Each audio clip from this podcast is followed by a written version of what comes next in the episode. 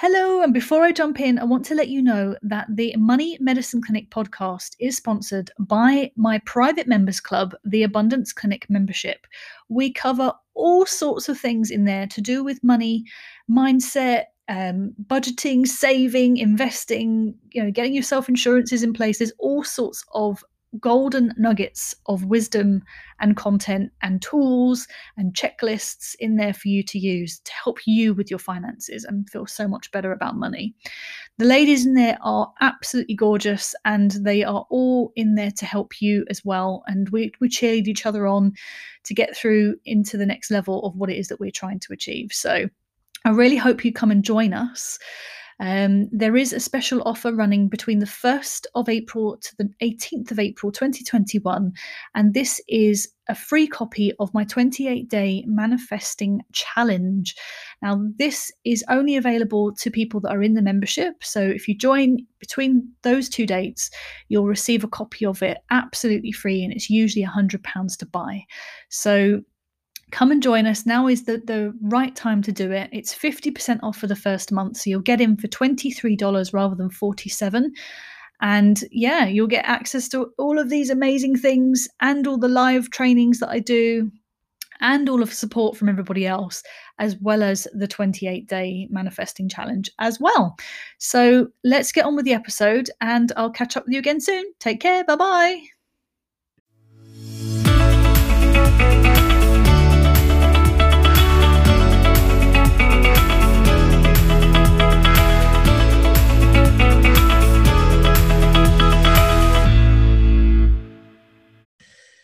Okay, so everybody, this is another one of those interview um, type podcasts that I'm putting out um, because I want you to hear from people who are doing the work, they're, they're looking at their money, they're asking themselves all the hard questions and doing the, the hard things that need to happen.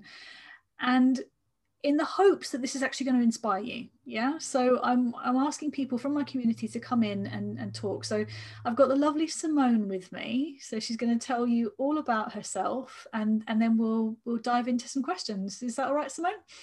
Perfect yes. Lovely. Right go for it. Tell everybody who you are.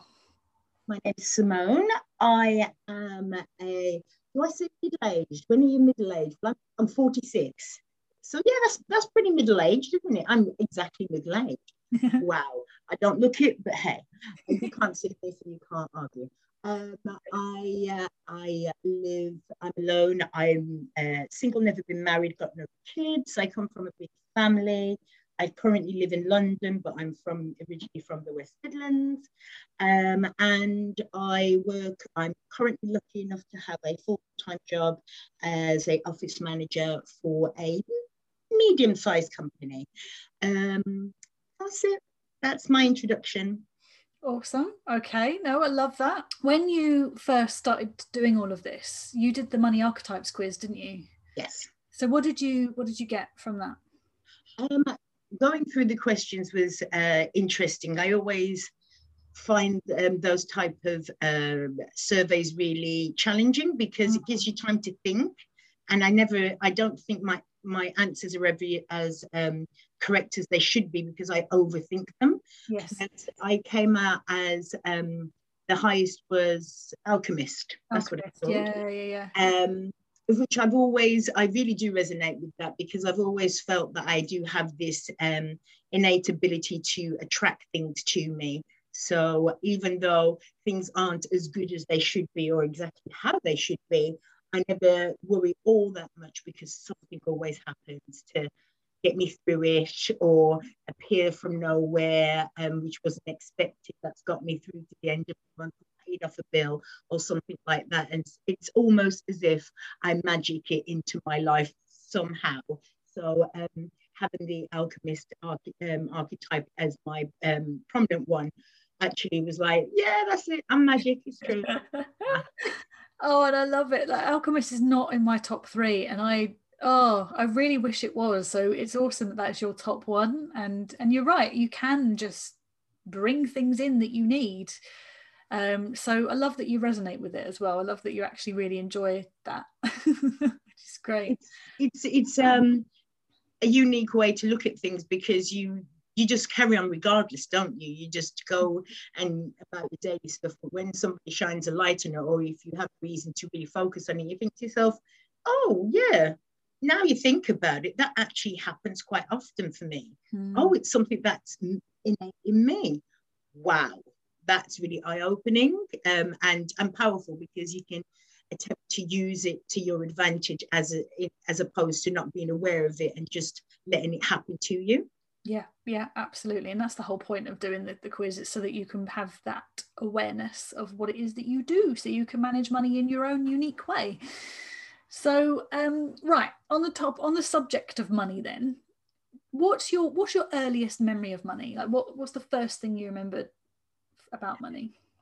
I've tried to think about this in, in detail. Um, I come from a single parent um, family, and uniquely, my um, main caregiver were, was my father. He was a single parent. Now, if you mm. think about that, 46 years ago, that's unique.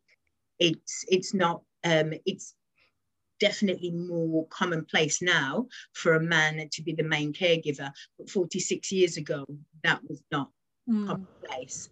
Um, he worked very hard, and as I said, I came from I come from a big family. I got several, lots of siblings. I'm the youngest, so I'm very spoiled. It's not my fault.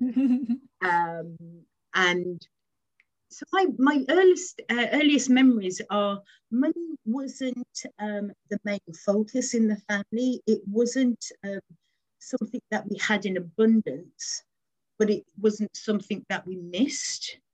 You know, um, being in the family, having the family, um, and getting through our lives was basically our focus.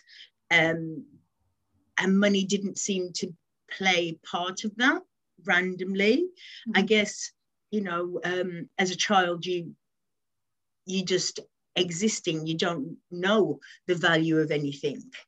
Mm-hmm. Um, and it, I, um, I suppose one of the the first times was going to school and realizing that at school kids had different things that I had. Yeah. But I it didn't bother me. Um, I did I don't think it bothered me overtly negatively because I still enjoyed myself. I still had a childhood and lots of love and lots of laughter. Mm. So I didn't I didn't think to myself, oh, woe is me, I haven't got this um, material thing that they have. Yeah.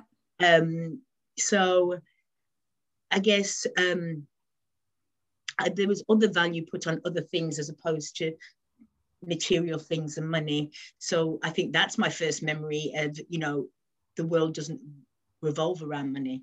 Yeah, yeah, yeah. Okay. Now that's a, it's it's um it's a positive way of looking at it as well, and it's it can easily slip into the well money there's no point worrying about money because you know that's not what it's all about but actually that can then hold you back in some ways as well can't it because you mm. you actually do need money to be able yeah. to do things i think maybe that feeds into the why i am alchemist because of that whole you know if money isn't something to worry about and you'll always get by guess what happens in my life i don't worry about so much money and i always get by mm. so i think perhaps that's what's empowered that kind of archetype within me because it was never at the forefront of you know at any point of my existence. Money hasn't really been, you know, the driver.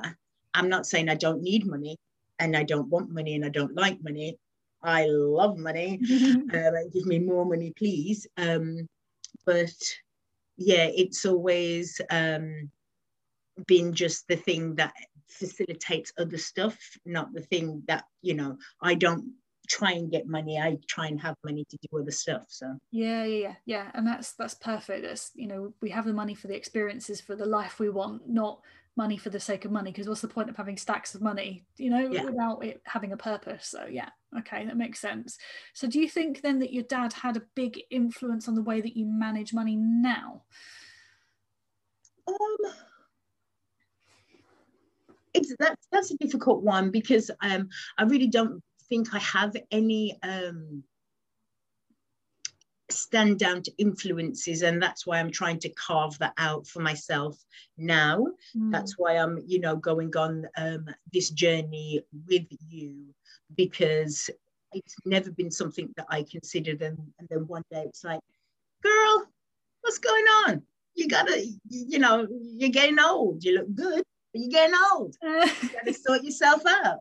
Um, and that's, you know, because there's been no um, massive kind of um, influence in that way. So I'm trying to be my own influence. Mm. Whether that means, you know, that my dad's influence was a stand back driver, you know, a backseat driver, always making sure things happen. So I was never, never worried or conscious of it. And that's what he saw as his role.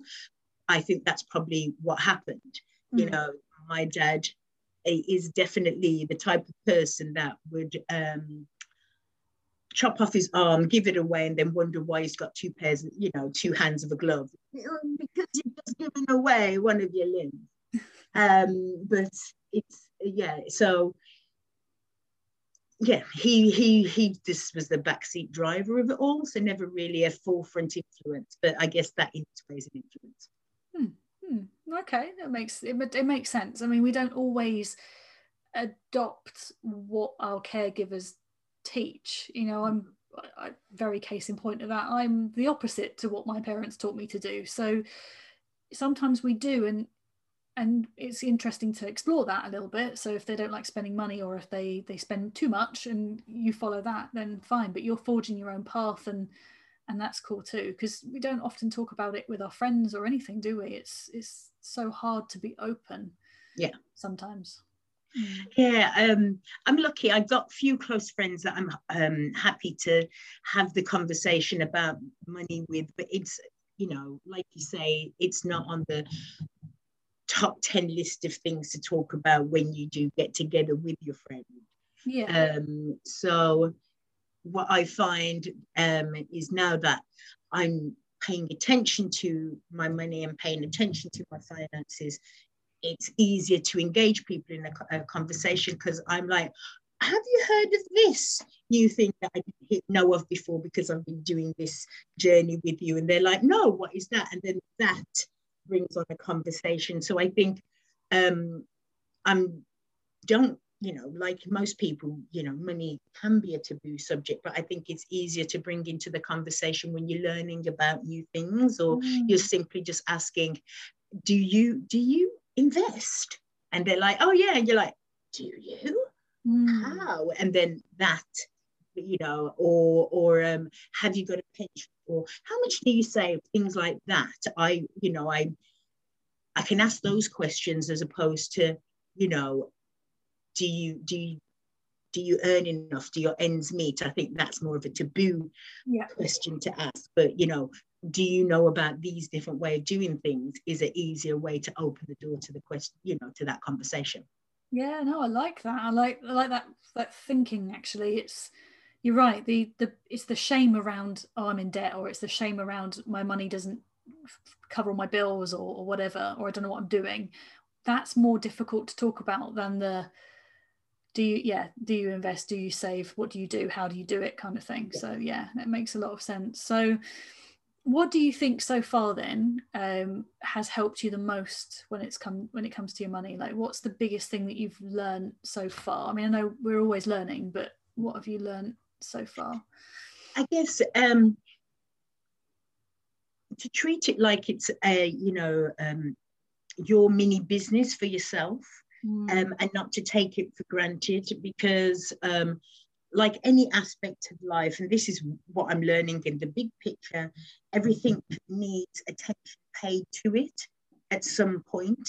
Um, a little, you know, housekeeping every now and again. Um, and because I haven't paid much attention to my money, yes, the initial housekeeping is like anything. If you leave your house messy for several, maybe 46 years, when you do get around to cleaning it up, guess what? It's gonna take a whole load of cleaning up. Mm-hmm. But once you've done that exercise, then it's just to make sure you um, don't leave it, but you come back to it every now and again. And any anytime you have any changes or anytime you know um, something you, fortuitous happens, like um, I mentioned to you the other day that I so blessed that where I work has managed to give us a bonus this year, un, un you know, unplanned. Um, so now I have my emergency fund in place, the first the first level to my emergency fund, and um, that would have taken me several months to to line up.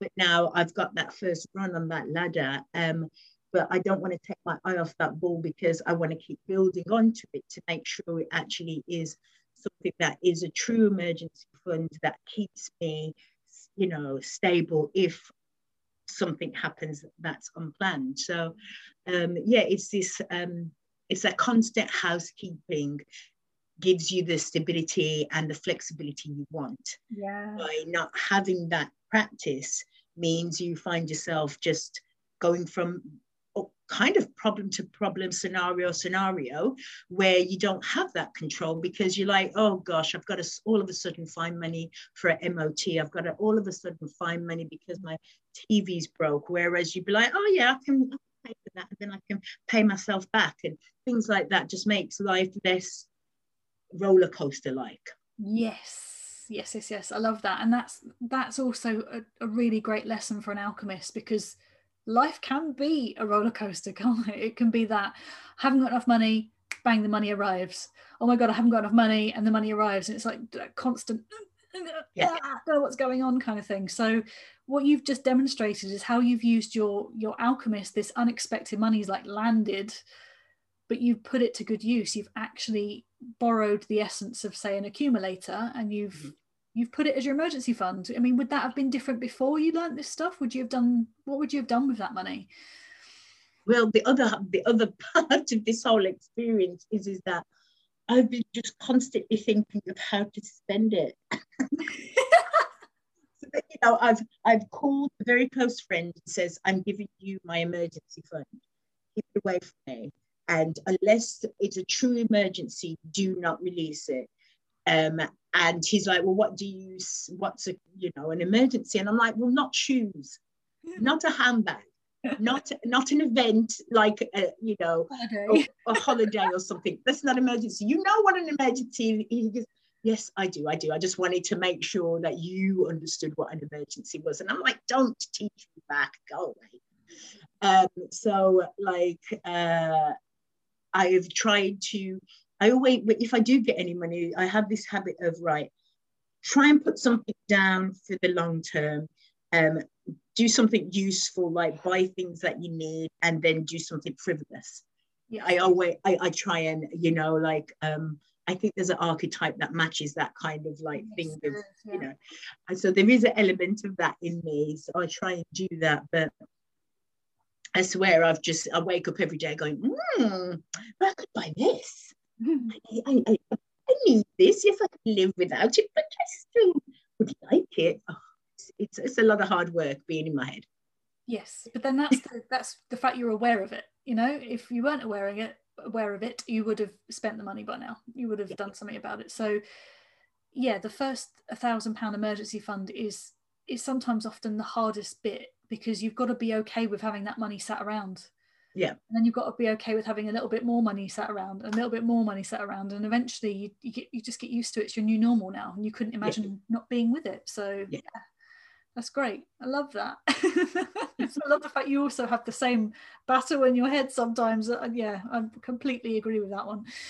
Um okay so if you could now educate your 18 year old self so what what would be the the lesson that you'd want your 18 year old self to to have learned i guess um, to develop the habit of saving like you've just said you know um, learning to be comfortable with that thousand pound put down is something that I'm having to to teach myself now. Mm. I wouldn't be in that place if my 18 year old self was putting away maybe just a fiver or something small.